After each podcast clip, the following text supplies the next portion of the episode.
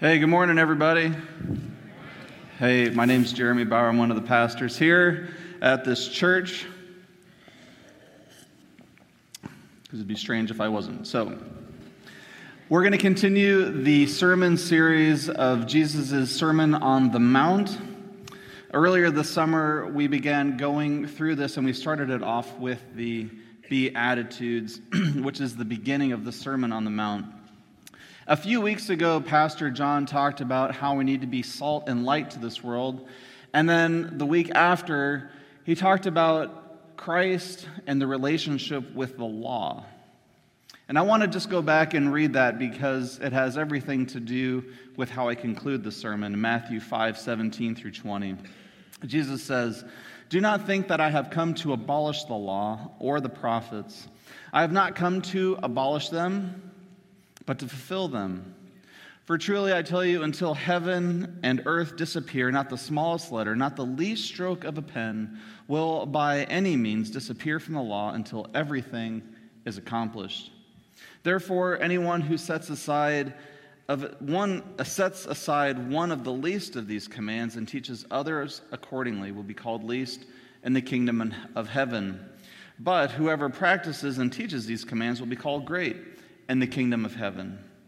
For I tell you that unless your righteousness surpasses that of the Pharisees and the teachers of the law, you will certainly not enter the kingdom of heaven. Last Sunday, we heard Pastor Demtau, who is one of the missionaries we support in the continent of Africa, and we got to hear his testimony of the pain that he experienced when he found out that his wife was having an affair with the man who was his mentor of 23 years. And the extreme grief this caused in his life, but also the freedom he experienced when he was willing to surrender his anger to the Lord, and the Lord asked him to forgive his wife and to forgive his mentor. And then after that, he offered God's blessing to each of them. And at that point, he was set free from his anger. And he talked about that funny little belly button experience, right? That uh, most of us giggled at. well, if you didn't hear that sermon last week or the sermon a couple of weeks ago, I'd really encourage you to go back and listen to it uh, because all these sermons are building on another. On a lighter note, this morning I'm talking about adultery and murder. Which I don't think is by coincidence because Pastor Demtau talked about both of these things. And in fact, when Pastor Demtau put together his sermon, uh, he called it Unstoppable. And Connor, picking out the songs of last Sunday's worship, without knowing what Pastor Demtau was going to talk on, chose Unstoppable God. So God is truly at work, and God, it is not by coincidence that God has established this sermon in this particular part of our series on this Sunday. God orchestrates all things together. So, beginning in Matthew 5, starting in verse 21, you have heard it said, to the people long ago You shall not murder, and anyone who murders will be subject to judgment. But I tell you, anyone who is angry with a brother or sister will be subject to judgment. Again, anyone who says to a brother or sister, Raca, is answerable to the court.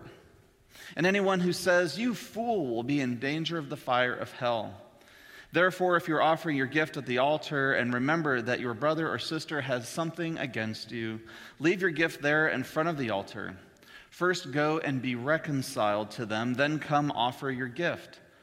Settle matters quickly with your adversary who is taking you to court, and do it while you are still together on the way, or your adversary may hand you over to the judge, and the judge may hand you over to the officer, and you may be thrown into prison.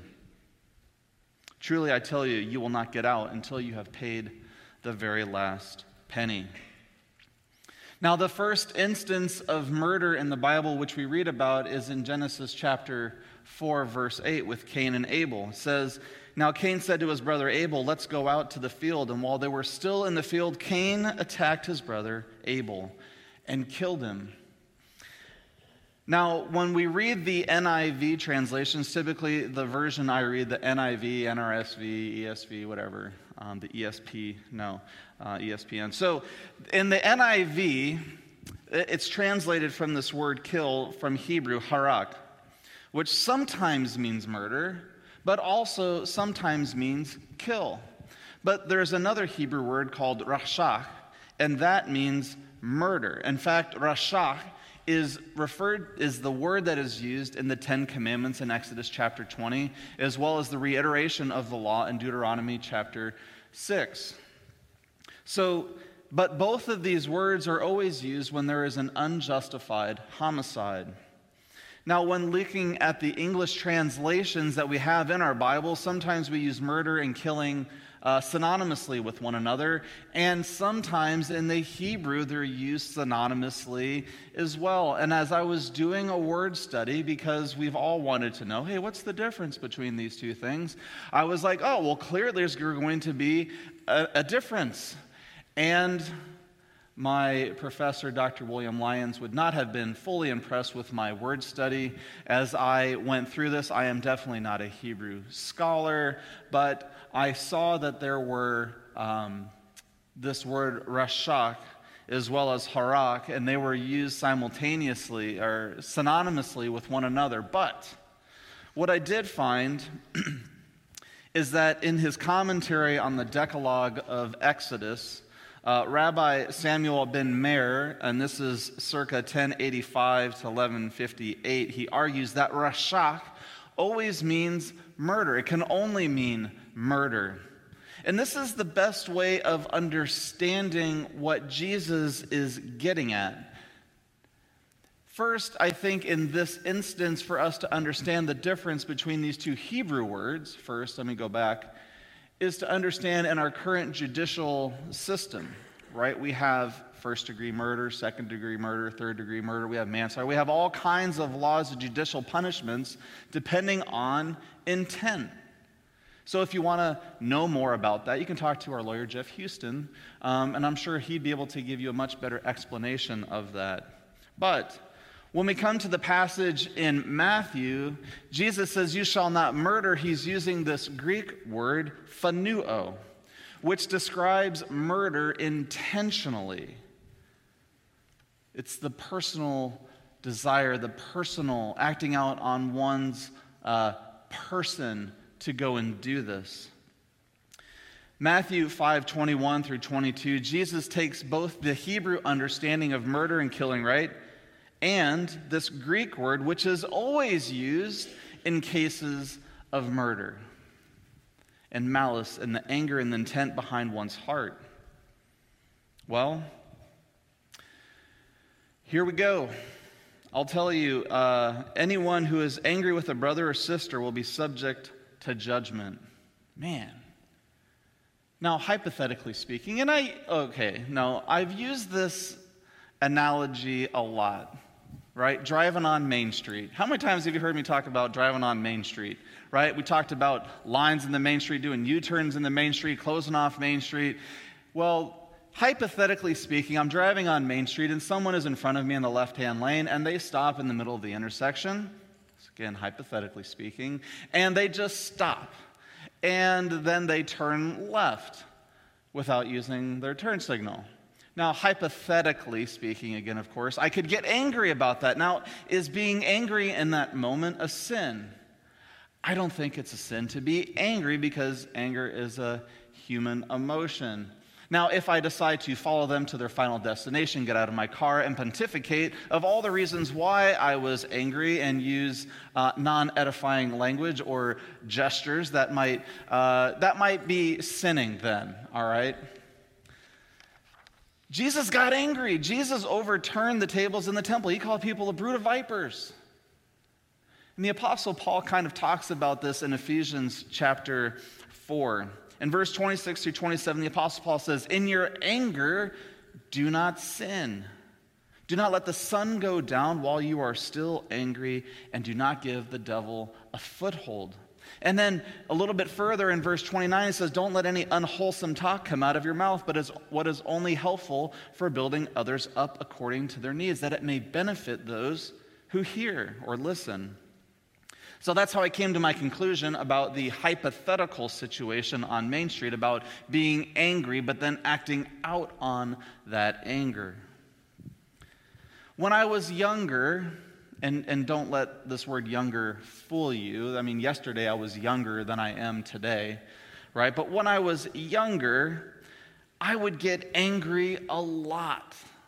I was angry a lot. And usually I was angry with my sister. Now, this was decades ago. This wasn't yesterday, but this was decades ago. But I was angry, and I would get angry at my sister for all kinds of things. And I would lash out physically and verbally. And that was sinning, all right? I was sinning. And other times, I would be angry about so many different things that I didn't need to be angry about. It's because I was angry about the situation or the perceived reality I found myself in. I was getting angry about things that in reality weren't against me or weren't directed towards me, but I would take it personally and I would harbor up anger. And as I was writing out this sermon this week, I just happened to get an email message from uh, Sandra Wagner, who is the Kansas Resiliency Risk Reduction and Suicide Prevention Program Manager. And she sends out resiliency tips once a month. And she said, Look, this month's tip is avoiding thinking traps. I've had some refer to it as stinking thinking. We can get caught up in a storyline that is not true, but we have convinced ourselves that it is. Everything someone says fits into our storyline, and we get trapped. And if we challenge that story and ask questions to clarify another's meaning, we could find out that we misunderstand their intentions and end up with a totally different ending than expected. It could be said that we were in a doom and gloom mode, and everything we see is negative. It's good to sit back and ask questions about our situation. Is this really as bleak as we see it? Is there a better way to approach a situation? Is it really the worst thing that has ever happened to us? Sometimes telling our story out loud or to a friend or writing it in a journal helps us get out of the stinking thinking trap and see things in a better light. Remember, challenge the story. Sometimes we think we can be justified in our anger, and sometimes we can be justified in our anger. We can have a righteous anger that comes from seeing injustices play out or wrongs that have been committed. Those are things that naturally and are okay to be angry with. But at other times, the anger can lead us into situations where we'll go into sin or sinning in our anger. Jesus says that if you are harboring this kind of anger in your hearts against someone, either wanting harm to come to them or wishing evil upon them, you are committing rasha in your heart against them. You have committed that sin already. And this is further backed up when Jesus continues his teaching along the same thought. He says again, anyone who says to his brother, Raca, is answerable to the court. And anyone says, You fool, will be in danger of the fire of hell. This word raka in Greek literally means good for nothing. And the Hebrew has a similar word called drek. I'm trying to say that right. It's like a drek, drek, drek. Anyway, which is empty, idle, worthless. It's essentially telling someone you are good for nothing, you are as good as dead. And then we say, you know, Jesus says, you know, don't call anybody a fool either. That's the Greek word moros, was where we get the Greek, where we get the current English word moron. Don't do that either. It's just as bad. But Jesus tells us how to reconcile this. If we are having this much anger in our heart, he says how we should go about this and how we approach God in worship. And Pastor Demtau spoke about this last week, this very thing. When he experienced his initial reaction to his wife and his mentor of 23 years having an affair together, he wanted them dead. He said that. He's like, I wanted to kill them, literally. I was that angry. But as soon as he was willing to forgive, as soon as he was allowing God to take that anger from him, he changed. God changed him. And he was able to offer a blessing he was set free. And Jesus gives us this process to reconcile the relationships starting in verse 23. Therefore, if you're offering your gift at the altar and remember that your brother or sister has something against you, leave your gift in front of the altar. Go first and be reconciled to them, and then come offer your gift. Settle matters quickly with your adversary who is taking you to court, and do it while you are still along the way. Because when you get there, the judge is going to hand you over to the officer, the officer is going to throw you into jail, and you're not getting out until you pay the last penny. Harboring this type of anger really only hurts us in our hearts. And in the long run, God desires all of us to be set free from this type of anger.